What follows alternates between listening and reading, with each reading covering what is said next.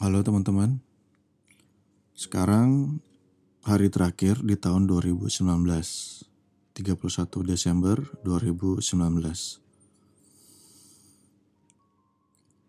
Tiga hari selepas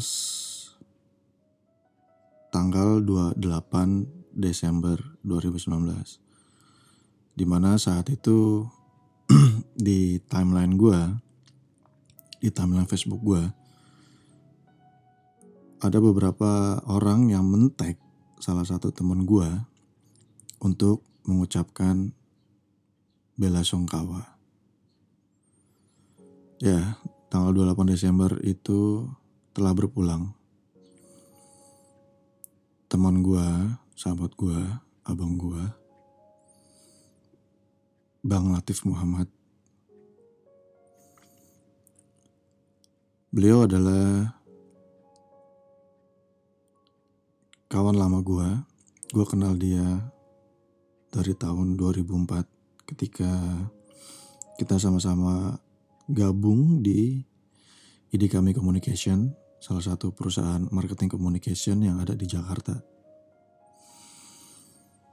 Ya jadi di tanggal 28 malam itu sekitar jam 12-an gue buka Facebook gue dan timeline gue itu ada dua orang yang mentek Latif Muhammad dan isinya adalah ucapan bela sungkawa dan sedikit kenangan dari orang tersebut bersama Bang Latif ini.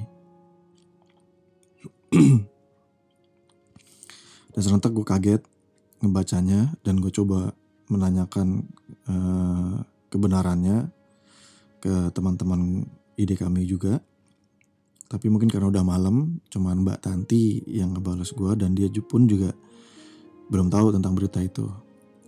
Dan akhirnya gue coba kontak salah satu temannya Latif yang mengucapkan bela sungkawa di Facebook itu. Dan gue coba DM dia dan ternyata benar. Bang Latif Muhammad telah duluan meninggalkan kita. Ya kenangan gue bersama dia itu seperti teman-teman yang lainnya juga. Pasti yang lainnya itu menempatkan Latif di posisinya sendiri. Ada tempat khusus lah di hati masing-masing orang. Ya Latif Muhammad ini banyak yang menganggap dia sebagai mentor motivator atasan dan yang pasti adalah sahabat yang terbaik. Ya selama gue bersama dia ya, dan banyak juga gue rasa sahabat-sahabatnya dia juga mempunyai kenangan yang baik. Itu pun juga masih terlihat di time fit gue sampai sekarang. Masih banyak juga yang punya kenangan baik bersama almarhum. Begitu juga dengan gue. Ya meskipun kenangan gue itu cuma dari tahun 2004 sampai 2006 atau 2007. Tapi gue banyak juga uh, kenangan yang berkualitas bersama beliau.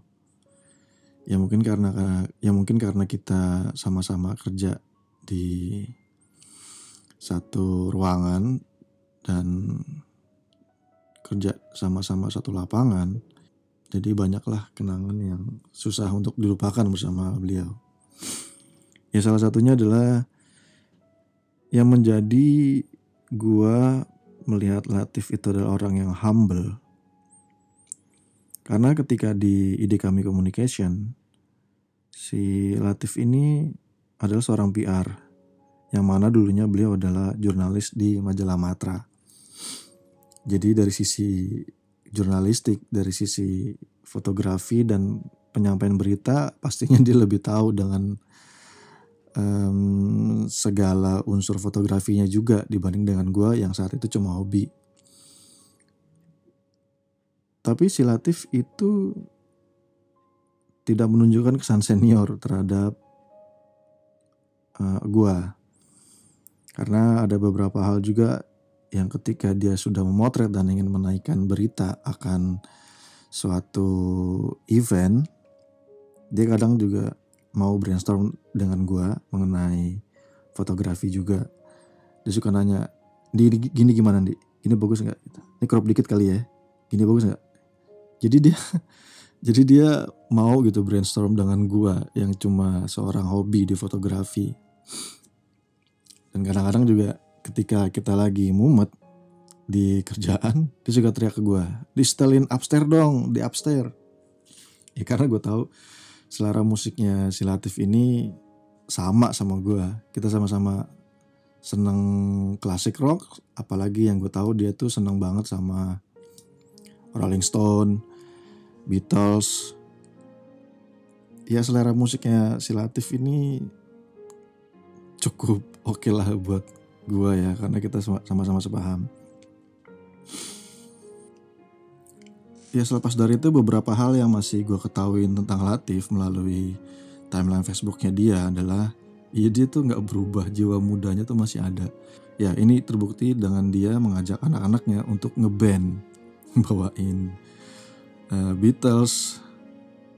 Ya quite fun sih buat gue karena sebagai ayah dia juga orangnya tidak terlalu strict menurut gue ya terhadap keluarganya. Easy going aja gitu dia orangnya. Ya itu juga tercermin sih dari beberapa hal yang gue kenal dari Latif. Ya kelihatan kalau dia tuh orangnya santuy gitu. Ya orangnya kocak. Banyak canda-candaan sama dia. Dan yang pasti untuk urusan kerjaan dia tetap strict dan itu yang gue salut sama dia dan itu yang bisa gue pelajarin dari dia adalah ya contohnya adalah ketika kita menggarap 250 tahun Mangkunegaran di mana eventnya itu berlangsung selama setahun. Jadi kita sering bolak-balik ke Solo untuk melakukan beberapa persiapan lah. Jadi seperti biasa di kantor kita kita briefing mengenai uh, tugas masing-masing dan di kantor itu yang PR itu cuma dia doang. Jadi dia solo ke Arir. Yang mana lainnya adalah anak produksi. Jadi ketika kita udah sampai Mangkunegaran, dia tuh hilang sendiri. Hilang sendiri mencari uh, kebutuhan kerjaan dia lah, mencari berita yang kira-kira apa yang cocok buat diangkat. Ya dia ngilang aja gitu sendiri. Terus muncul-muncul ketika kita udah, tiap lu di mana kita mau makan nih, kita makan dulu yuk gitu. Ya bentar bentar bentar, bentar lagi bentar lagi ya udah ketemu di mana? Gue nyusul dia ke sana. Ya jadi kan ketika kita di lapangan si Latif itu sendiri yang menghilang. Untuk um, tanggung jawab dia terhadap kerjaannya dia. Itu sih yang gue salut sama dia. Nah, mungkin itu juga yang membuat dia menjadi seorang Latif seperti sekarang. Ya dia gigih dalam pekerjaannya. Dan gue juga inget banget um, gue sama dia tuh suka ngomong kebalik-balik gitu kayak misalnya tip gue gara bisa nih buat kayak gini gitu kan. Wis lo gara bisa lo bisain lah lah gitu. Gitu. Sanap bener sanap neber gitu loh. Ngomong-ngomong yang kebalik bisa yang ya mungkin hanya beberapa orang yang tahu kalau ada bahasa itu di zamannya. Itu itu yang membuat gue kocak sih ya.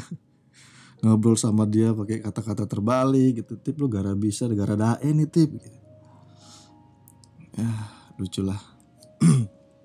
Dan selain itu juga gue tahu si Latif itu uh, senang berbahasa Jerman. Jermannya dia tuh jago buat gue ya. Mungkin karena gue nggak ngerti apa-apa ya tapi ya dia seneng lah berbahasa Jerman. Kadang gue juga suka nanyain dalam berbahasa Jerman untuk sekedar terlihat pintar di mata gebetan gue gitu. Ya silly Selain itu yang paling gue inget adalah dia memperbaiki kata-kata penulisan gue di mana kata rubah dari perubahan itu harusnya bukan dirubah tapi diubah. Itu yang gue inget banget yang dia sampaikan ke gue itu bukan dirubah nih harusnya diubah karena kalau dirubah ya rubah itu binatang. itu yang gue inget sih banget sih. ya kita juga sama-sama satu hobi hobi naik gunung meskipun cuman keinginan doang cuman keinginan aja untuk sama-sama naik gunung tapi ya dia sebagai mapala UI juga terus ah ya banyak kenangan lah bersama Bang Latif ini ya anyway sempat waktu di kami itu kita berdua curhat dan gue menyatakan untuk resign dan dia sedikit um, memastikan lah gitu. Lu kenapa? Lu beneran resign di? Iya Tif, gue kayaknya ada peluang bagus nih.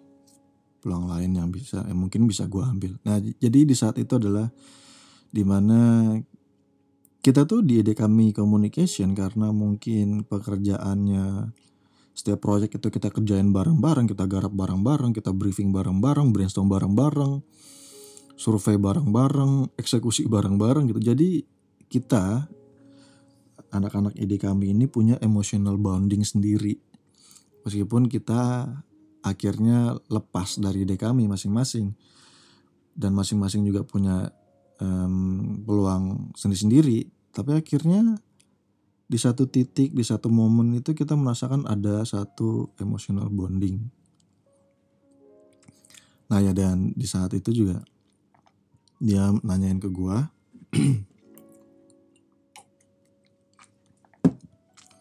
lu beneran resign di ya iya Tiff gitu gua ada kesempatan nih untuk ngambil kerjaan yang menurut gua adalah safe untuk bulanan gua. Dan makasih Latif karena kerjaan itu pun juga datangnya dari lu. Lu yang nawarin gua untuk pindah kerjaan. Dan ya beginilah gue sekarang. Itu juga salah satunya adalah motivasinya lu sendiri. Gue ngucapin makasih ya dari situ juga dia pindah ke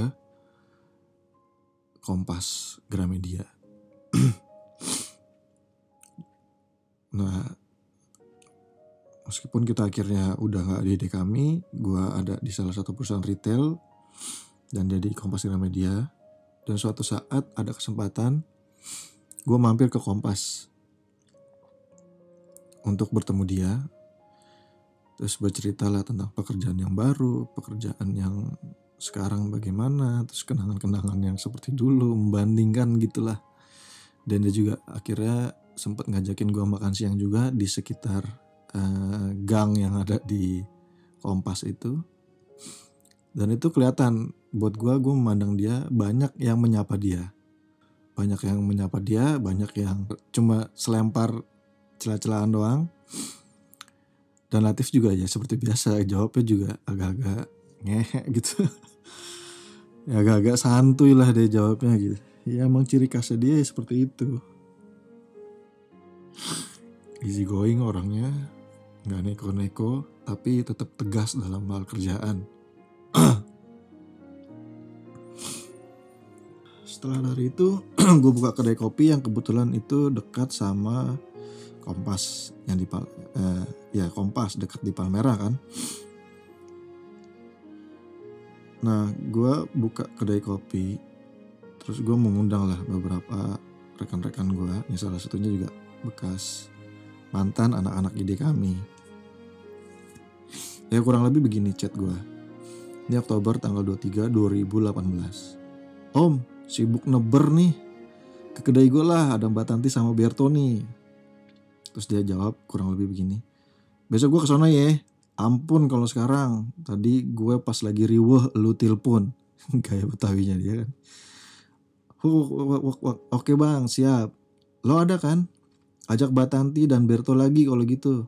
Oh gitu, orkes kata dia. Siap bang, lo komenin aja di FB-nya Mbak Tanti. Oke oke. Eh Sherlock ya, deket kan sama kantor, kantor gue. Gue nggak ke kantor malah ini hari ini. Iya makanya. Oh, setelah chattingan itu, ya sangat sangat disayangkan kalau akhirnya Latif nggak bisa ke kedai gue. ya semenjak di Kompas Gramedia yang gue tahu dia adalah sibuk bener jadi agak susah untuk ketemu sama si Latif ini. Ya selanjutnya di Juni tanggal 10 2019 dia menchat gue. Mohon maaf lahir batin di. Selamat juga ya akhirnya.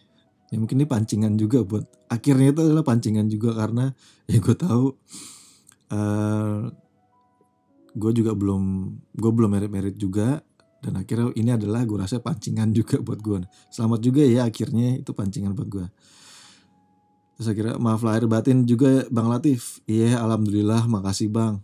Kapan di? Nah kan di pancing gue insya Allah Oktober di Surabaya. Wih anak Surabaya ya? iya gitu. Asik insya Allah lancar dah. Amin gitu. tanggal Oktober tanggal 2, Oktober tanggal 1 2019 Om kalau udah nggak rusuh dan punya waktu datanglah ke acara gue invitationnya bawa WA dulu nih. Gue masih di Surabaya takutnya kalau mau datang butuh plan jauh-jauh hari. Dan gue mengirim undangan pernikahan gue pada akhirnya ke Latif lewat WA doang. Dan dia membalas kan main mantap selamat bray. Thanks bang. Siap.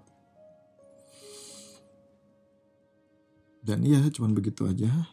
Dan gue juga tahu kalau misalnya gue sangat mengerti kalau misalnya Latif nggak bisa hadir di acara pernikahan gue karena terjarak dengan eh, karena terkait dengan jarak di mana pernikahan gue tuh di bulan um, Oktober di Surabaya. Dan gue tahu pasti gue sangat mengerti kalau Latif nggak bisa datang karena kesibukannya dia.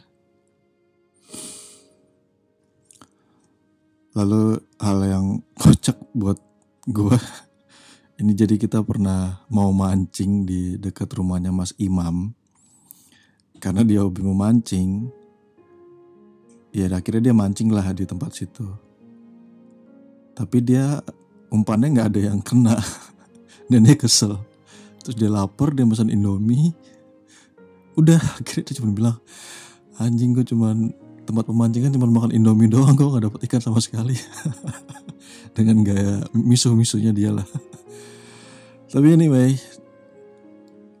sekarang gue juga senang lihat dia akhirnya berhasil menciptakan umpan buat mancing dan sekarang kalau gue lihat di Facebooknya itu banyak yang berhasil dapat ikan dengan umpan yang dia bikin. Umpan jawir namanya. Dan sekarang itu mungkin lagi trending di dunia permancingan ya. Ya mungkin itu aja kenangan gue bersama Latif ya sampai saat ini gue lihat time fitnya dia masih banyak orang yang mentek dia dan menceritakan beberapa kenangan ya begitulah Latif sebagai mentor, atasan, motivator, orang yang kocak, tapi gigih, dan yang pasti dia adalah sahabat buat kita-kita semua. Beliau juga sangat-sangat um, baik orangnya. Ya, dan ada salah satu tulisan yang berguna buat kita semua dan itu juga sedikit buat kita shock itu sekitar beberapa tahun lalu dia tuh menulis tentang pengalamannya dia terkena serangan jantung mendadak. Yang mana dikira itu adalah masuk angin, tapi ternyata itu adalah uh, serangan jantung.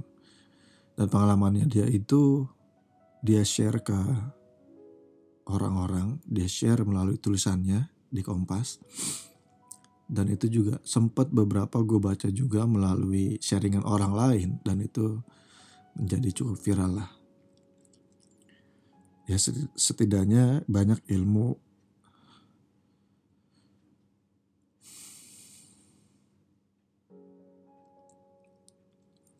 ya setidaknya banyak ilmu dan pengalaman yang berguna yang dia tinggalin buat kita-kita semua.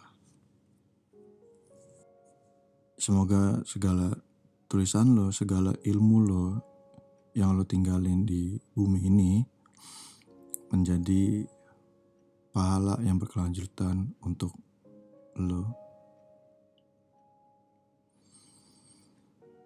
Ya sampai sekarang pun gue lihat di time feed Facebook lo masih belum habis ungkapan bela sungkawa dari teman-teman lo. Terus beberapa kenangan-kenangan juga yang mereka jalanin bersama lo.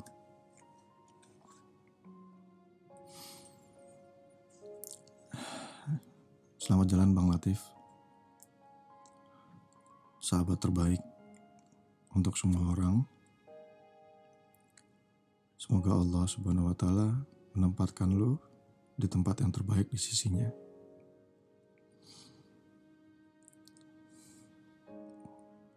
ya gue nyomot status terakhir lo di Facebook. End of year, party is over.